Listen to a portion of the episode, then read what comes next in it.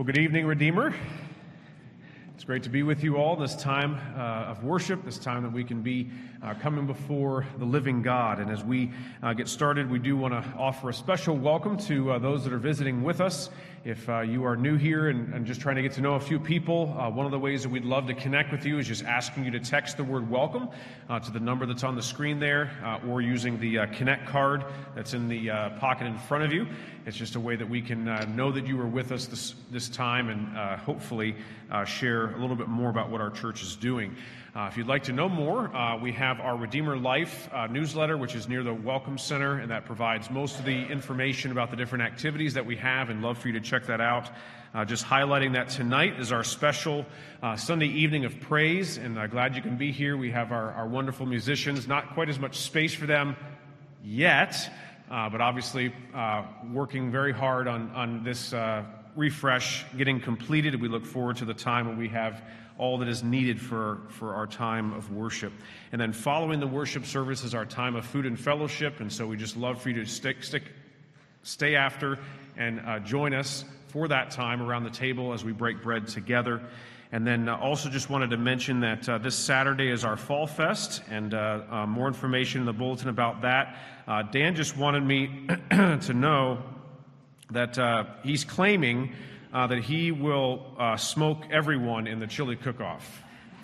Now, I didn't ask him if he's the judge, but he said he's prepared. So if you have a great and awesome chili and you want to be a part of that, we'd love for you to be involved with that particular event. So that's, and then the last thing, if you were not in our Sunday school class to listen to Jim Sprague, we'd love for you to still watch that on our YouTube channel or on Sermon Audio. It was recorded, and it's an opportunity for you to get what you missed and then share it with others. Just that little share button is just a great way to make friends, family, and others know what's going on in that particular situation with Prop 3. So, all right, let's take this moment now and prepare our hearts as we come to our God in worship.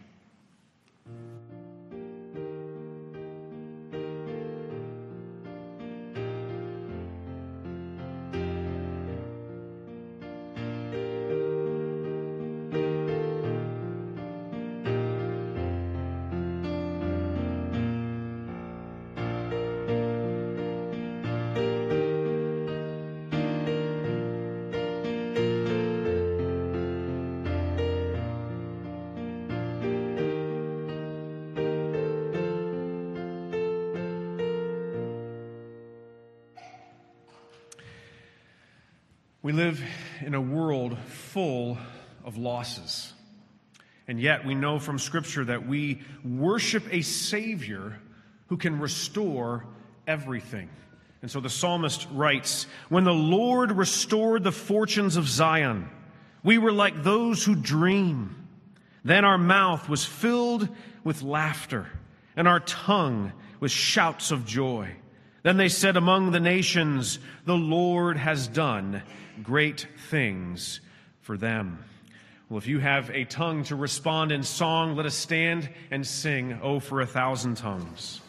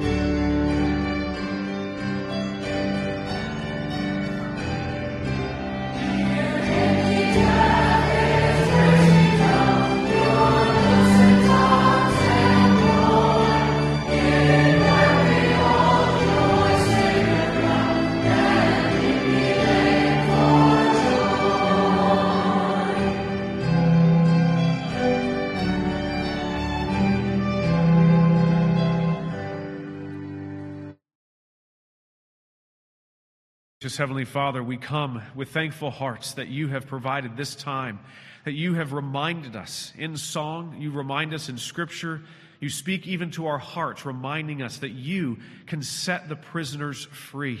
Lord, that we know that by nature we are bound to sin and to evil, and we know that by the grace that has come in the Lord Jesus Christ, his perfect life, his sin-atoning death, and his resurrection to conquer sin, death, and the devil. We come to celebrate your greatness. Lord, we declare how great thou art. Amen.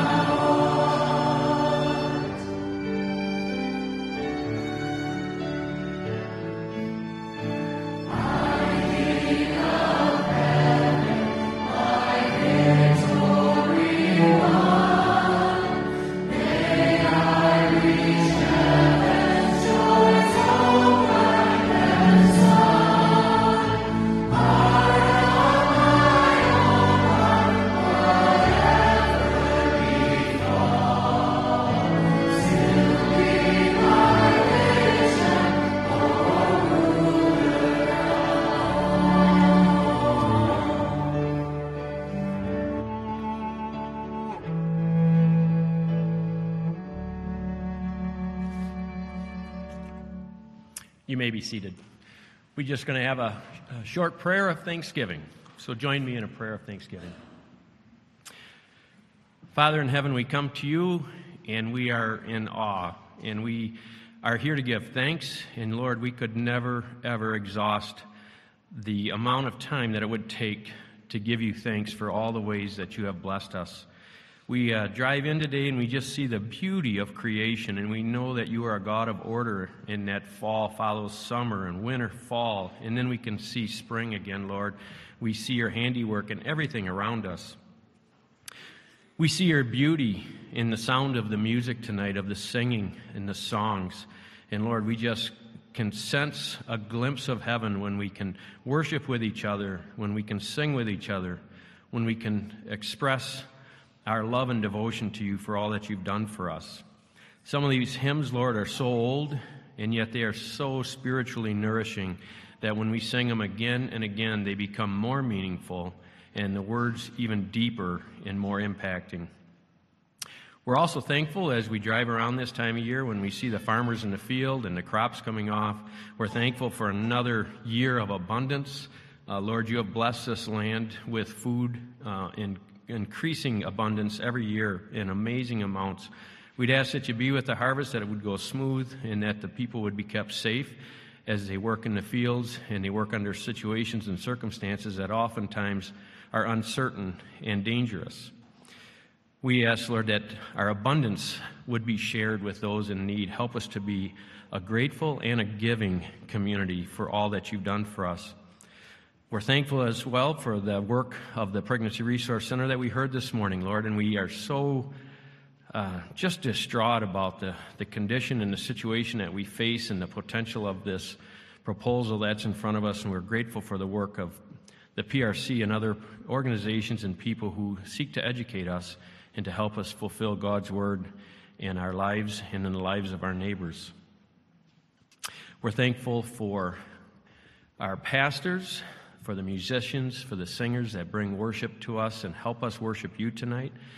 And Lord, we're thankful that you don't rely on us, that you don't need us, but Lord, we are so grateful that we need you and that you are there for us, that you have done it all for us, that you have sought us out and brought us life and sight, and we are grateful, Lord, for that. Be with us in the rest of the service, Lord. Help us to remember that we are singing for an audience of one, and that you are the true Redeemer, that we give all praise and glory. In thy name we pray. Amen. Please stand and sing, "Take My Life and Let It Be."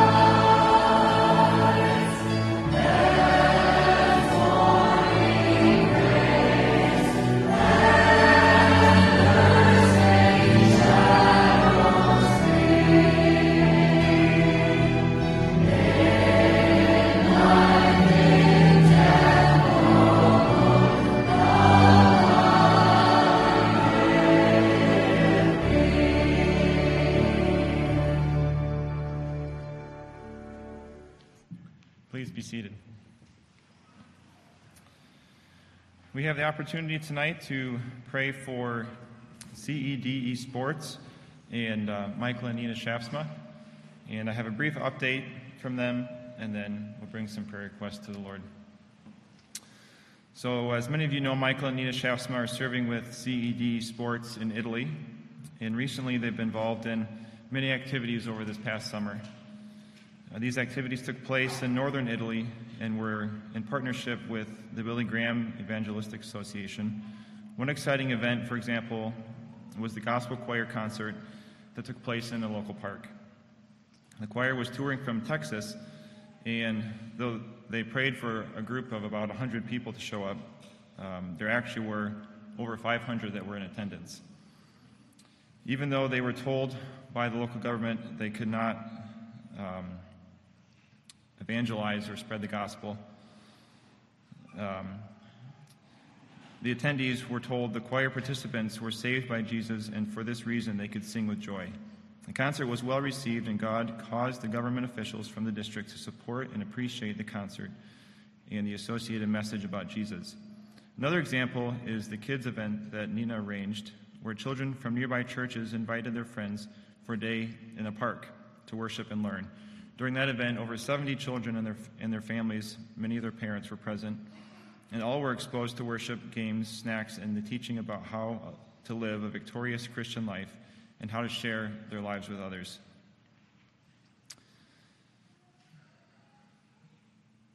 Sadly, though, the situation between Michael and Nina's church and the local government is still at a standstill, and the local government is preventing them from much religious freedom. The recent events took place in an area nearby and not in their actual town. So let's now bring Michael and Nina and this organization before God in prayer. Dear Heavenly Father, we come to you this evening with thankfulness for your servants, Michael and Nina, and for the work they're doing with CEDE in Italy. We thank you for their ability and desire that you've given them to spread your gospel to the lost in Italy. Lord, we pray that you would be at work to improve the relationship between their church and the local government, that they would have more freedom to operate in their local community.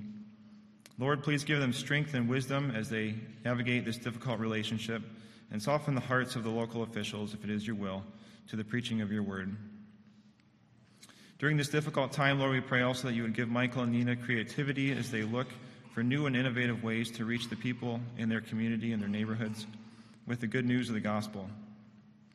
Lord, thank you again for the successful activities of this past summer in the other parts of the country, for the open doors that were available, and for the spread of the gospel. Please continue to bless Michael and Nina and the others they serve with as they witness for you in Italy. In your name we pray, amen. We'll now take the offering.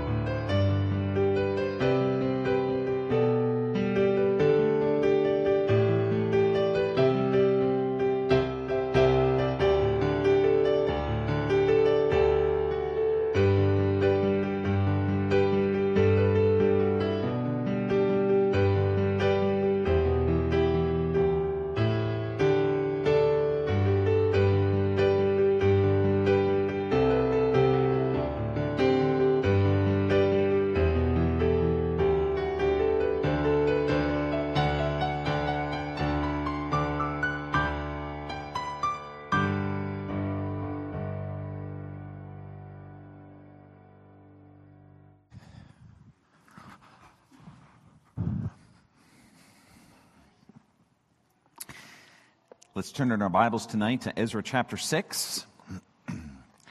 While you're turning there, if you choose to use the Bible in your pew or follow along behind me on the screen, just a short introduction to where we are in Ezra. Ezra is a book of return to the homeland of the Israelites after they were taken captivity by other nations and after they lived in rebellion against God. And so this is really, if you can imagine, a time when you were far, far away from home and you wanted nothing better to go back home, and the God who had promised to bring them home has brought them back to the land of Israel in Ezra. But there is a major problem, as we discovered last week, and that is they were prevented from rebuilding the temple. And so tonight when we pick up this story in chapter 6, the communication that has been sent to Darius now receives a response. So Ezra chapter 6, beginning at verse 1.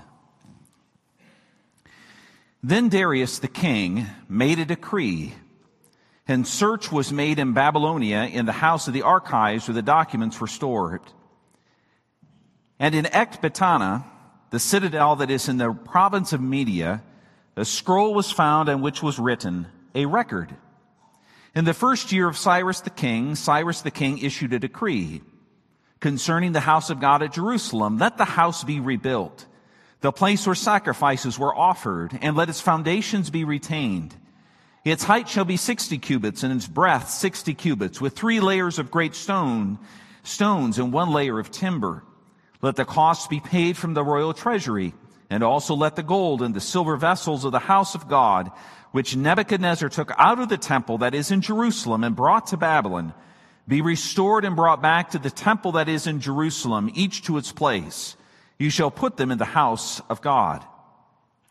And now, therefore, Tattenai, governor of the province beyond the river, Shethar-bozenai, and your associates, the governors who are in the province beyond the river, keep away. Let the work on this house of God alone. Let the governor of the Jews and the elders of the Jews rebuild the house of God on its site. Moreover, I make a decree regarding what you shall do for these elders of the Jews for the rebuilding of this house of God. The cost is to be paid to these men in full and without delay from the royal revenue, the tribute to the province from beyond the river, and whatever is needed, bulls, rams, or sheep for burnt offerings to the God of heaven, wheat, salt, wine, or oil, as the priests at Jerusalem require, let that be given to them day by day without fail, that they may offer pleasing sacrifices to the God of heaven and pray for the life of the king and his sons. Also I shall make a decree that if anyone alters this edict, a beam shall be pulled out of his house, and he shall be impaled on it, and his house shall be made a dunghill. May the God who has caused his name to dwell there overthrow any king or people who shall put out his hand to alter this or to destroy this house of God that is in Jerusalem. I, Darius, make a decree. Let it be done with all diligence. That according to the word sent by Darius the king, Tattenai, the governor of the province beyond the river, Shethar-bozenai and their associates did with diligence what Darius the king had ordered. And the elders of the Jews built and prospered through the prophesying of Haggai the prophet and Zechariah the son of Iddo. They finished their building by decree of the God of Israel and by decree of Cyrus and Darius and Artaxerxes, kings of Persia. And this house was finished on the 3rd day of the month of Adar in the 6th year of the reign of Darius the king. And the people of Israel, the priests and the Levites and the rest of those returned exiles celebrated the dedication of this house of God with joy.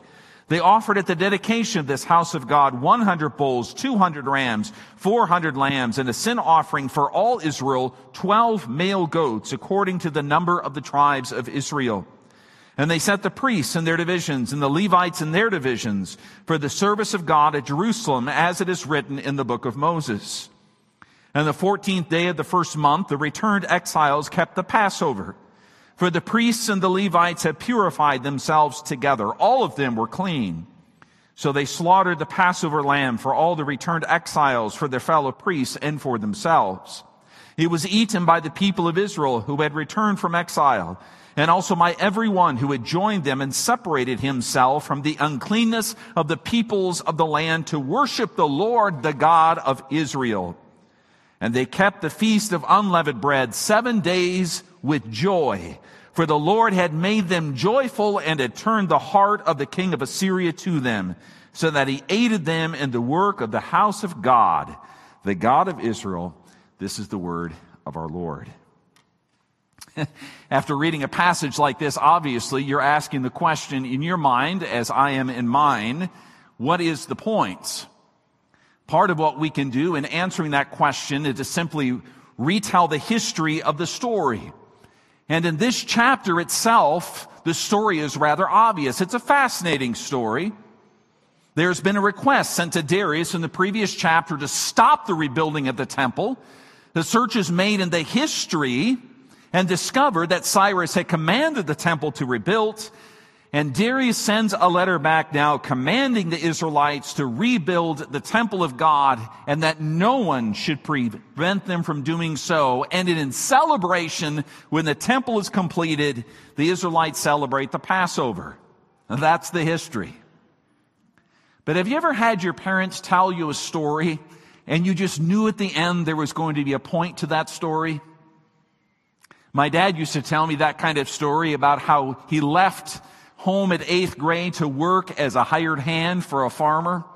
Interestingly, he would tell me that story when I would wake him up at 5:30 in the morning and tell him I was too tired to go deliver my papers on my paper route. He retold his story in order to help me understand where I was in life. And this story in chapter 6 is more than a recounting of history. It's a story being retold to help us understand our position in history as well. This is not, first of all, a story that is meant to say, if you don't succeed at rebuilding the temple, just try again. Instead, it is a story about what we would call the decrees of God. Some of you children in Sunday school learned about the decrees of God this morning, I hear. And tonight you're going to find out that those decrees are not just found in an instruction book that you learned from this morning. They are found in the Word of God. And as they are found in the Word of God, they function in a tremendously important way. What I'm going to tell you from this chapter is something very simple. That God's decrees are the hidden governing of God, of His grace in your life. So let me explain that to you as you look here with me at chapter 6. And I want to begin by looking at the way the author transitions from one section of this story to the next. At the end of this letter that Darius sends back to the people in Israel, we find these words in verse 14. And the elders of the Jews built and prospered through the prophesying of Haggai the prophet and Zechariah the son of Iddo. They finished their building by decree of the God of Israel and by the decree of Cyrus and Darius and Artaxerxes, the king of Persia.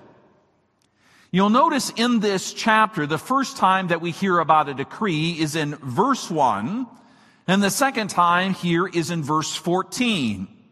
The first part of this chapter, the first, you might say, chapter in this book, is the decree at the beginning of the chapter, the decree of the King Darius, and then in verse 14, the decree of God explaining His action in the letter that Darius returned to the Israelites. Now, what I want you to think about for just a moment is what it would have been like to receive this letter from King Darius. You may know that King Darius at this point in history was the supreme. He was the sovereign. There was no one greater than him in any nation in the world. He was legitimately the most important person in the most important country that existed in the world. He is not the Darius that we find in the book of Daniel. That Darius was many generations before. This is a different Darius. In fact, it is believed that these people, these Assyrians, named many of their rulers Darius, just like we have another King Charles, ruling in England. This Darius was not just the sovereign in his country, he was a sovereign in his world. And that power was not unique to Darius alone. No, that power as sovereign before had been exercised by Cyrus. And the key thing that I want you to think about tonight is that the power to issue a decree by a sovereign is really the key to understanding the events in chapter 6. And it may be difficult for us to understand how this sovereign would work in our world. For example, I am not sovereign in my world as much as I might think that I am. I do not have the choice how fast I want to drive down Fulton Street through Ada. I most certainly cannot decide how much tax I'm going to pay to the state and federal governments. And I have no choice in regard to various rules that are imposed on me by our state and especially by our local municipality. Those are not things I can control. A greater power than me imposes these rules on us. Many of them very good rules, helpful rules, so that our society is well organized. But the point is, I am not a sovereign. But the people of this time would have understood what a sovereign was. In fact, it is almost too easy to say, but it is true, that whatever the sovereign determined to do in his world at this point was the law of the land. He had that much power. There was no law greater than Darius. Darius was the law. And because Darius was the law, he had the right to command that something was done and something would be done precisely according to his instruction. And therefore, we find at the end of his letter in verse 12, that he says the temple should be rebuilt according to the command of Cyrus a generation before, and no one back in Israel had the right to oppose him. What he said would be done. But I want you to see that the writer of Exodus does not leave things there. Again, he is telling this story for a point. When the temple and its rebuilding resumes, verse 14 says, there is a hidden hand behind the letter of sovereign Darius. There is a sovereign greater than sovereign Darius, and that is God himself. And the writer notes in verse 14 two reasons why we say this is true. First, he says, the rebuilding of the temple was through the prophesying of Haggai and Zechariah the prophets. They spoke, and the Israelites prospered in the work that they did. These prophets were sent by God in order to encourage the Israelites.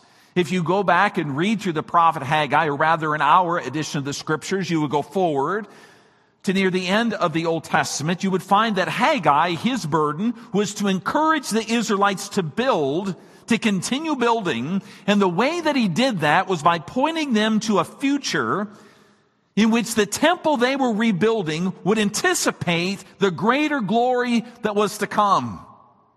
It's sort of a motivation, I imagine. I have a friend who coaches football, and I imagine him sometimes saying to his players, the practice that you invest in now might eventually lead to us winning a championship. Practice hard. Do your best. There's a better future coming. Haggai is telling the Israelites that. You're not just building a temple. You're not just rebuilding a building. You're anticipating the great glory of God when it comes to earth.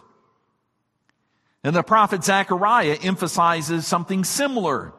He looks back first to the faithfulness of God. He talks to the Israelites how their forefathers were helped by God. And if God helped them, he would help their forefathers. He would help them as well. And then Zechariah makes the same turn that Haggai does. He says, not only has God been faithful in the past, he will also be faithful to you in the future. And because God is faithful to you in the future, there is coming a time when God will reveal his glory in a far greater way then this temple we're building can ever contain. There is a temple still to come. He says a glory that will still be revealed. Your work now matters for the future. And in case you didn't catch it, let me explain it a little more clearly. What these prophets were doing was locating the Israelites in their rebuilding of the temple within the greater story of God's redemptive plan. What they were experiencing is not Darius's history, not simply his instruction. They were experiencing the powerful hand of God at work in their world. This is God's redemptive story. And the prophets encourage them by saying, you're part of something much greater than yourself. Work and work hard because God is at work now for a future. And to emphasize that encouragement, it says in verse 14 that they finished building by the decree of the God of Israel. And that decree of the God of Israel was then worked out through the decrees of Cyrus and Darius and Artaxerxes. You can see what a decree is within this chapter. There's the decree of a king who has power in his kingdom to bring something to pass. But the writer says really the hidden hand that was moving the hearts of the king is the sovereign God of heaven and earth. He is issuing a decree. He is calling something forth. He is determining what happens in the present. Like I said at the beginning of this sermon, one of our children's Sunday school classes studied the question and answer from the shorter catechism. I see the teacher smiling. It's question and answer 7 in the catechism designed for children. It asks the question. If you're a child in this catechism question, feel free to speak this along with me. The question is, what are the decrees of God? And the answer is, the decrees of God are his eternal purpose according to the counsel of his will, whereby for his own glory, he has foreordained whatever is coming to pass. There is nothing the catechism is claiming, based on stories like this, that does not happen according to God's will. God is governing your life. It is not a random set of events that just happen to fall into place. The Israelites' rebuilding of the temple, even with the opposition to that rebuilding, was not absent God. It wasn't God sitting on the sidelines, waiting for all the trouble to cease before he joined the action again. No, our God was at work both in the trouble and now in the success. He is busy in our troubles and our successes both. His decrees are that hidden hand governing what is happening in our lives. I just want to think for a moment with you what the alternative might be. Let's say that you say to me, Pastor, I'm not convinced by the word of God, this place or other places, that God's hand is really the thing that moves the events of history. In fact, how can you claim that? Aren't there other things that are more important than God or things that are next to God? How can we say that God controls all things? Well, let me ask you, my friend, if it is not God that controls all things, but there are other factors that can move God and change God's plan, then what is the meaning of the events in your life? How is it possible that your struggles as well as your joys are bringing you to a good end? If you believe that your suffering has purpose, and the Bible says your suffering does, the only way that suffering is possible is if the decrees of God, the hidden hand of God, working in every event, if that's actually true. And so, based on verse 14, I simply want you to see this important thing tonight. In our families, in our children, in our nation, in our marriages, in our health, whatever it is in our lives that we think about, the sovereign of all the universe is bringing his will to pass in that particular area of our life. There is none that escapes our God. But there is one other place in this chapter, again, that sort of brings together what is happening. Or to say it again, this story is being told with a purpose. And once The author tells us what that purpose is, to show us that God is issuing decrees. He is the God that stands above all of history, bringing this all together for an end. But now if you look in your Bibles to verse 22, you'll see the second place in which the author brings sort of a conclusion to the events. He casts a gloss on the events of history. It says, and they kept the feast of unleavened bread 7 days with joy, for the Lord had made them joyful and had turned the heart of the king of Assyria to them, so that he aided them in the work of the house of God, the God of Israel. If you remember back to what I said when I started the sermon tonight, I said God's decrees are as often the hidden hand governing by grace in your life. And I haven't said very much about grace up to this point, but here's where I want to speak about that grace.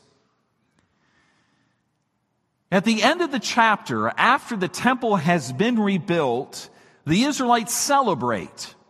And it's not just a feast, it's not just a party.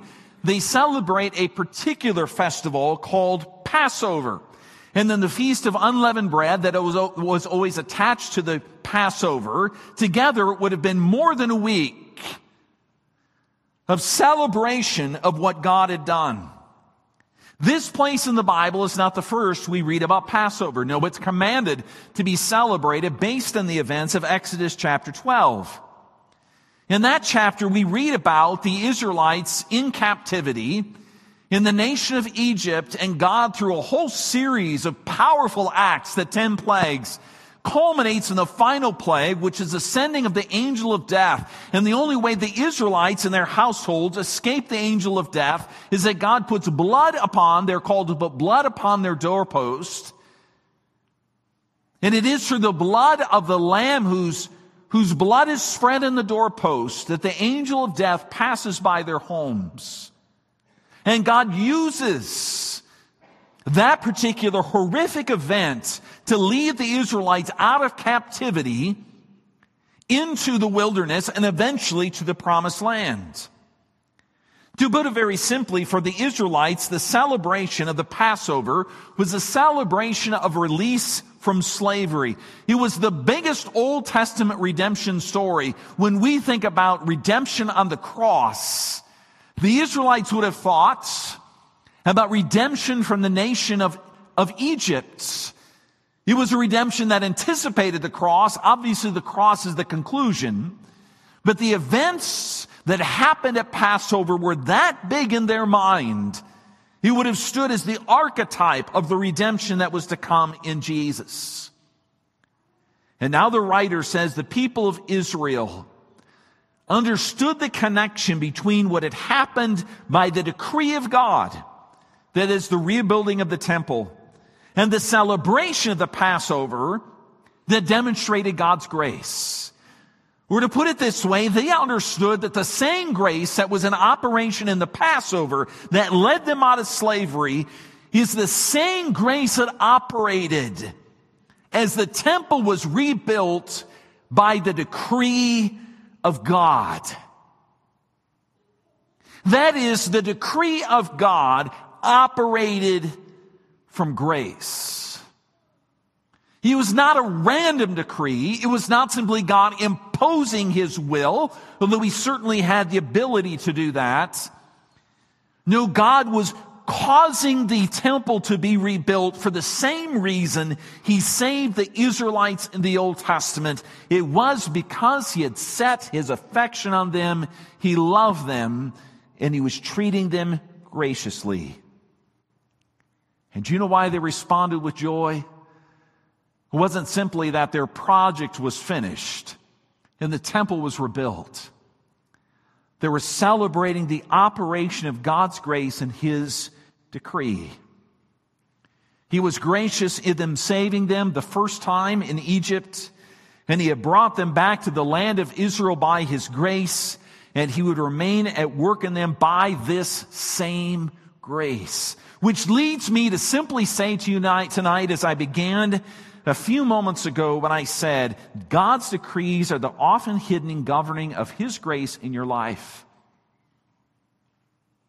And that is true not only in the Old Testament. It is also just as true for you. Paul says that we can be content because in all things, God is working those events of our lives for good, which means even the most difficult times, when it seems as though the projects that we are working on for the sake of God are thwarted, God intends to bring good even out of those difficult times, so that the grace that is in operation in our lives would be put on great display. Again, I tell you tonight this simple truth. And I tell you not simply because I want your head to know it, but I'm hoping your heart will rest in it. God's decrees are the often hidden governing of grace in your life. May you really mull that over and believe it. This sovereign God is at work in the events, all the events of your life, by His grace for your good. That is your good news, friend. Let's pray.